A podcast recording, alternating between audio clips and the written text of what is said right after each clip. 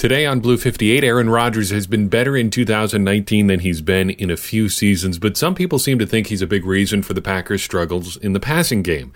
Do they have a point? Blue 58! Hello and welcome to another episode of Blue 58, the one and only podcast of thepowersweep.com. I'm your host, John Meerdink. Happy to be with you here for another episode. Got a lot to talk about today, so let's get right down to it. I'd like to start with a question from a listener. Normally, I don't uh, do full names when we when we do questions here, but this one I just couldn't resist, and I I, I feel fine sharing his name because well, he, he shares his name with someone relatively famous. Ted Turner writes in. You constantly adhere to the concept that the pack simply lacks receivers beyond Adams who can create separation quickly, if at all. Sadly, so true. I think they're missing the boat with MCF, MVS, however. I watched him in college. He was a super catch and run guy. He'd catch a 12 yard pass in the flat and race 30 more yards. His footwork was poor, not shifty like Adams. He had unspectacular routes, but a dynamo in the short game. He extended those passes like an uncharged or unchained sprinter. The pack seems to think of him as a deep threat guy to stretch the field. Great at times, but that's only effective if he also runs short comeback routes and the like. Your thoughts? Well, first, thanks, Ted, for writing in. Uh, if you have a question, don't hesitate to reach out. Facebook, Twitter, email at the power at 1959 at gmail.com. Uh, reach out, let us know your thoughts. Uh, would love to answer your questions either on the air or via email. I think Ted is right on here. The Packers are not necessarily using MVS as well as they possibly could. And I don't want to get into so much how exactly they're using him, like formations, what routes he's running, stuff like that. But I think there are some things that we can talk about. First, he, he's right. Ted is right.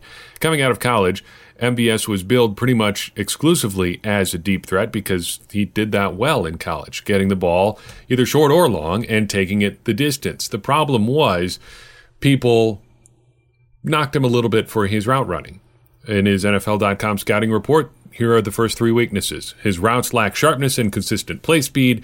He gives away stop routes prematurely, and he is slow to gather and redirect in space. This is pretty typical of a college receiver. Routes, especially if you're a tremendous athlete like MVS was and is, are not quite optional, but pretty close you can just be a physically overpowering dude in college and get away with it by just being a better athlete than everybody else. In the NFL, even if you run a 4.37 like Marquez Valdes Scantling does, there's a lot of other guys who can be close enough to that speed that your athletic advantages are mitigated somewhat. I think there is a chance that he could be used a little bit better. But the Packers don't seem to be interested in doing that at all. The Packers this year have been using him almost exclusively as a deep threat this year, and two stats can show us exactly how. Pro Football Reference has this number called yards before catch. Uh, they split your yards uh, as a receiver into air yards and yards after the catch. So air yards are how much or how far the ball travels in the air before it gets to you, and you catch it and run with it and go score a touchdown or whatever.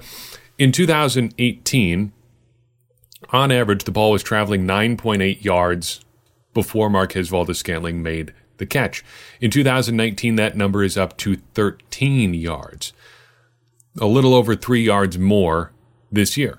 The ball has to travel farther because he's running further down the field. They are using him more as a deep threat. Sports Information Solutions has an even more precise number called average depth of target, how far you are down the field when they throw you the ball right? In 2018, Marquez Valdes Scantling's average depth of target was 12.8 yards. In 2019, it's up to 16.4. That's a pretty deep shot. In fact, that is across the threshold for what we consider an explosive play at the power sweep. Every target for Marquez Valdes Scantling, on average, is going to be an explosive play because the Packers are almost exclusively having him go deep. And to me, that's concerning that that's all they think about him from a scheme perspective and from a player development perspective. It's concerning that they don't think he's capable of doing anything else. It's a, that that's all they have him do. And it's concerning that he seems to be proving them right. All of his catches this year are pretty much those long, deep shot plays. So, how could they change that? Well, he has some development he can do. But if change of direction isn't his strong suit, you I think you still have the option of of running either drag routes or screens with him. I don't know if I can recall him being used on a screen this year, but a drag route for sure is in his wheelhouse. That was the Jeff Janis special for a while. Those are some options for for him to contribute if they don't want him to go deep and he's struggling with those comeback or more precise route running things.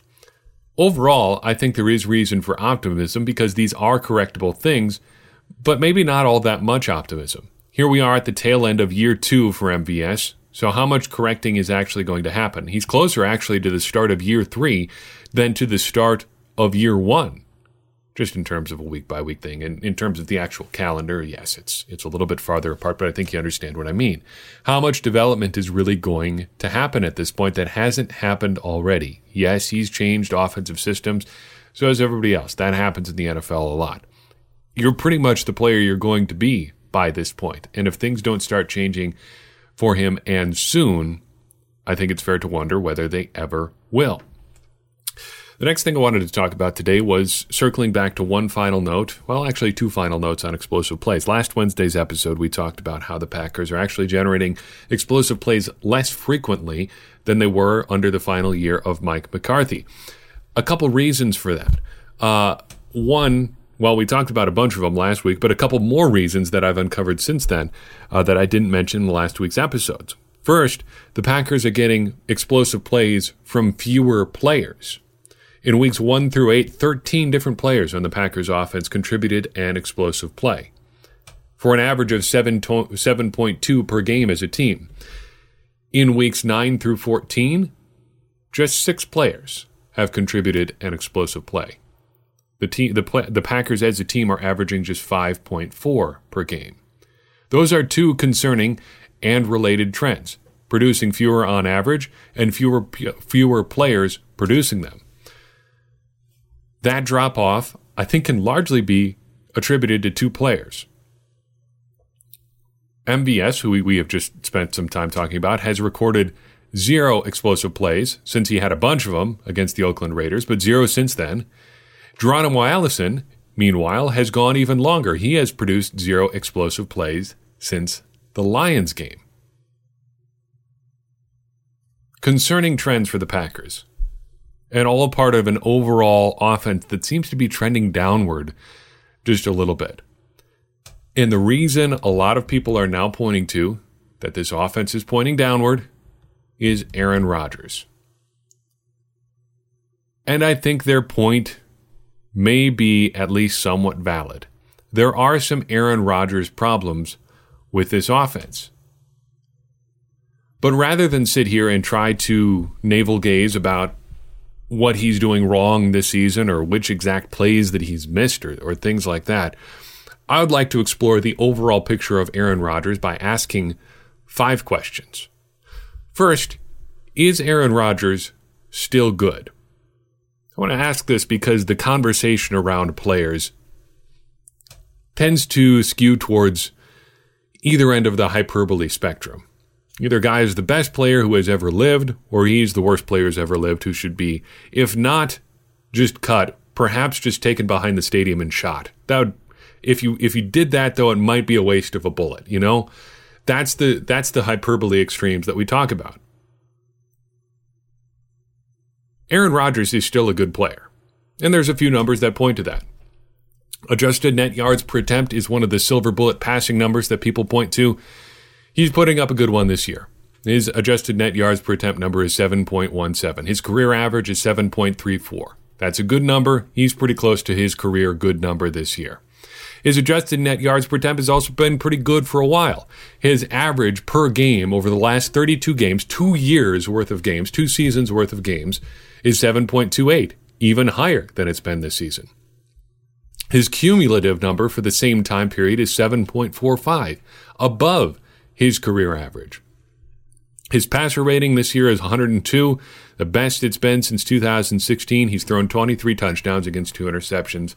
You can pick stats out of a hat. Chances are they're going to be pretty good for Aaron Rodgers. He's still a good quarterback. What people I think are getting to is the second question, though. Is Aaron Rodgers playing as well as he could be? I think the answer there is no. The stats across the board for Aaron Rodgers, while good this year, have been trending downward now for quite some time. If we accept the idea that uh, peak Aaron Rodgers happened from 2010 to 2014 or so, a Super Bowl win and two MVPs, a 15 and 1 season in there, there is a decline. Two significant areas he, he's had a lot of decline. Just in accuracy in general, in the peak period, he averaged 66.7% completion percentage over those five seasons or so. From 2015 to present, though, he's completing just 63.4% of his passes. And yes, his throwaways have ticked way up, but that's way more than just throwaways. You're not going to see almost a 3.5% drop just because he's throwing the ball away more. You've also seen a huge drop off for Aaron Rodgers on third downs. That's the money down on third downs from 2010 to through 2014, Aaron Rodgers completed 61.7% of his passes. His passer rating was 107.2. He threw 48 touchdowns against 13 picks, and he was sacked just 62 times. But since 2015, Aaron Rodgers is just over 57% on third downs. His passer rating is a still good, but not so good for his standards, 98.8. He's only thrown 38 touchdowns against 11 interceptions, and he's been sacked 91 times.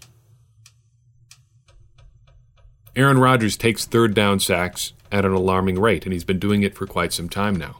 In 2019 alone, Aaron Rodgers is completing just 56.4% of his passes on third down. His passer rating is 90.7. He's been sacked 15 times on third downs. That's a pretty big drop off and it's a drop off, but that's been going on for a while now. He's still a good player, but he's not playing as well as he could be. And those are two big areas completion percentage and just third down performance in general. Third question then is why isn't Aaron Rodgers playing as well as he could be? There are three main issues here, I think. A couple weeks ago, we broke down issues that a team can have into software issues and hardware issues. Software, thinking about this as a computer, is your software out of date? Are you just running the wrong program, trying to do the wrong thing? So on. Hardware issues are is your your RAM out of date? You're just trying to do too much computer with too little hardware. Uh, you got too small of a hard drive. Your monitor too small. Whatever. I think you understand. In football, the software is the coaching staff or the the the, the scheme, the plays. And Aaron, Rodgers is dealing with some new software this year. He's got a new offense, and the offense he had before was not super great. It was out of date for some time. And a new offense takes some time to get used to. I don't know if that's the best argument in, in your favor if you want to defend Aaron Rodgers for how he's played this year, but it is one. Uh, maybe not the strongest one, but it is one I think you can use. That's fair. It takes some time to get used to a new offense. Uh, read a lot of things from a lot of different NFL players this offseason. This was something a lot of people talked about for some reason. They said it can take 8, 10, 12 games to really integrate into a new offense. That seems like a lot to me, but uh, if assuming that's that's true, we're still just coming out of that window. So Aaron Rodgers may be still adjusting to this new offense.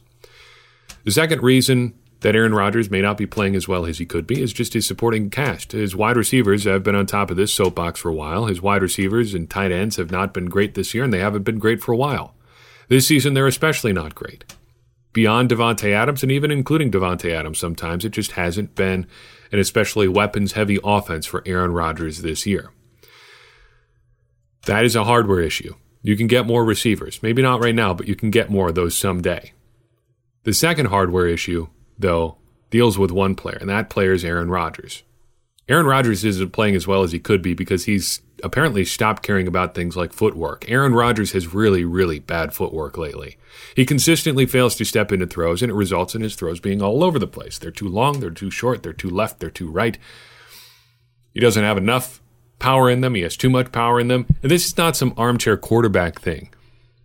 First, I think it's self evident. You watch Aaron Rodgers throw the ball, he does not throw the football like a typical quarterback throws it. And it works for him a lot.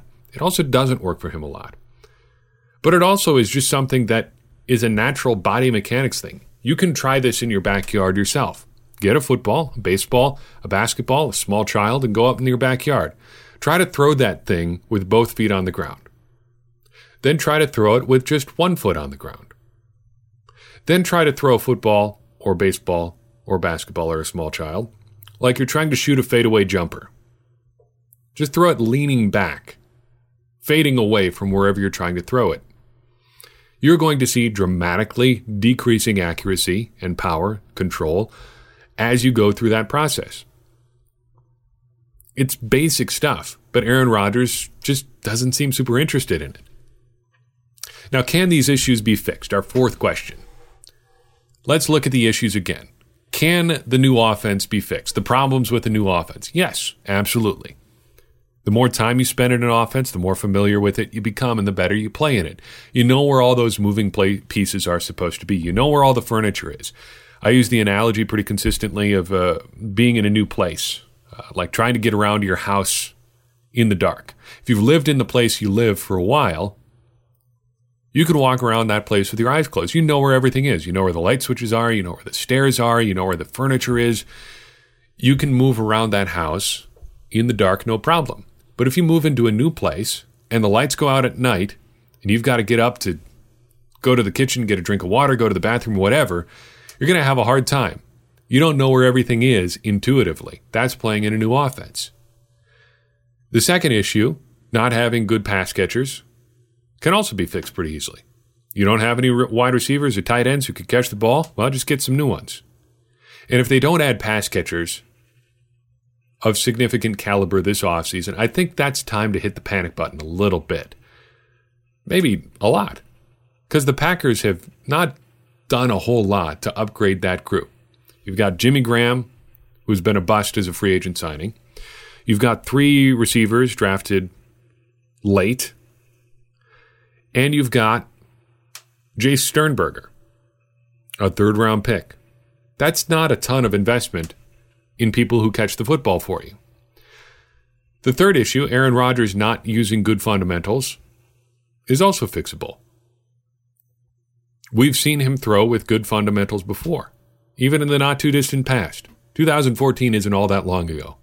Aaron Rodgers drops back, plants his feet in the ground, and throws. You've seen it happen. I've seen it happen. It's happened before. He can do it. But the fifth question is where things get a little bit dicey for me. Will these issues be fixed? The first issue, the new offense, is a maybe for me. Not all coaching transitions work. A coach arrives, sets up a new offense, a defense, whatever, and it just doesn't take. The team doesn't buy in. There are personnel issues. Whatever the case may be, sometimes it just doesn't work. That may happen in Green Bay yet.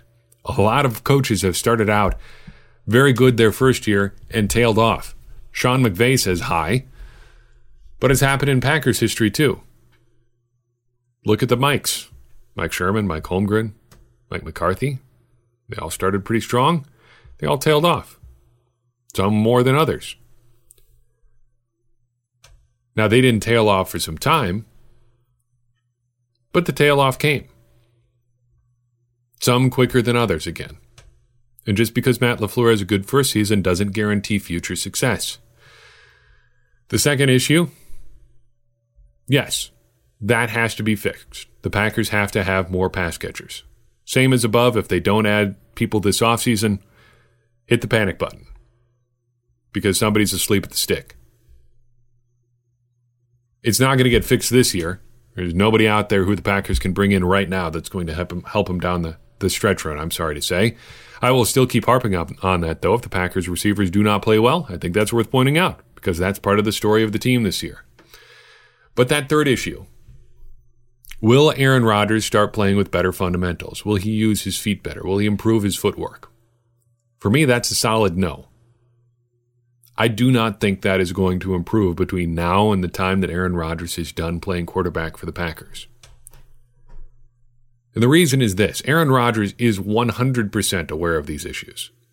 These problems with his fundamentals, with the way he throws the ball, with the way he uses his feet, have been issues for some time, and they haven't been corrected for some time. And that means one of two things. First, it's possible that nobody is telling Aaron Rodgers that he needs to correct these problems. That is a pretty self evident issue, right? If you've got a problem with your star player and nobody's telling him it's a problem, well, that's a pretty big coaching issue, wouldn't you agree? But the second possibility is even more concerning. It's possible that people are telling Aaron Rodgers about these problems and he's just not listening. He's decided not to fix them for whatever reason. Brett Favre was that way. And it's interesting to have this conversation with that in mind. Aaron Rodgers, the successor to Brett Favre, is kind of Favrian in a lot of ways. He's very much his own man. The way that he is perceived is not always the same as the private Aaron Rodgers depending how much you believe those anonymous reports or maybe those not so anonymous reports from Greg Jennings and Jermichael Finley. And he's got some bad habits as a quarterback. And this is where the anti Rodgers brigade makes their hay. Colin Cowherd, Skip Bayless, you know the ones. The frustrating thing about that is, even if they're just parachuting in to do takes without knowing the whole story, there's an element of truth here. Not exactly sure what percentage or which part of it exactly is true. But there's something going on here. These problems with Rodgers playing the way he has have been problems for a while. I think we've all seen these issues for some time and they haven't changed, and that's where those takes come from. You could talk for a long time about Mike McCarthy, or Aaron Rodgers not listening to Mike McCarthy, or Mike McCarthy's offense not being any good, or whatever. But now Mike McCarthy is gone, and you've got Matt LaFleur here, and the problems haven't changed at all.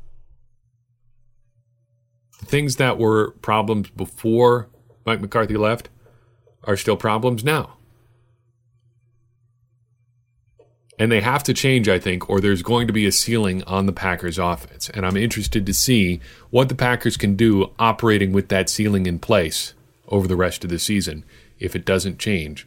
And I think there's reason to believe that at least one part of it isn't going to change in the relatively near future or perhaps ever. So I've got for you in this episode. I do appreciate you listening in. I really appreciate everybody takes the time to download.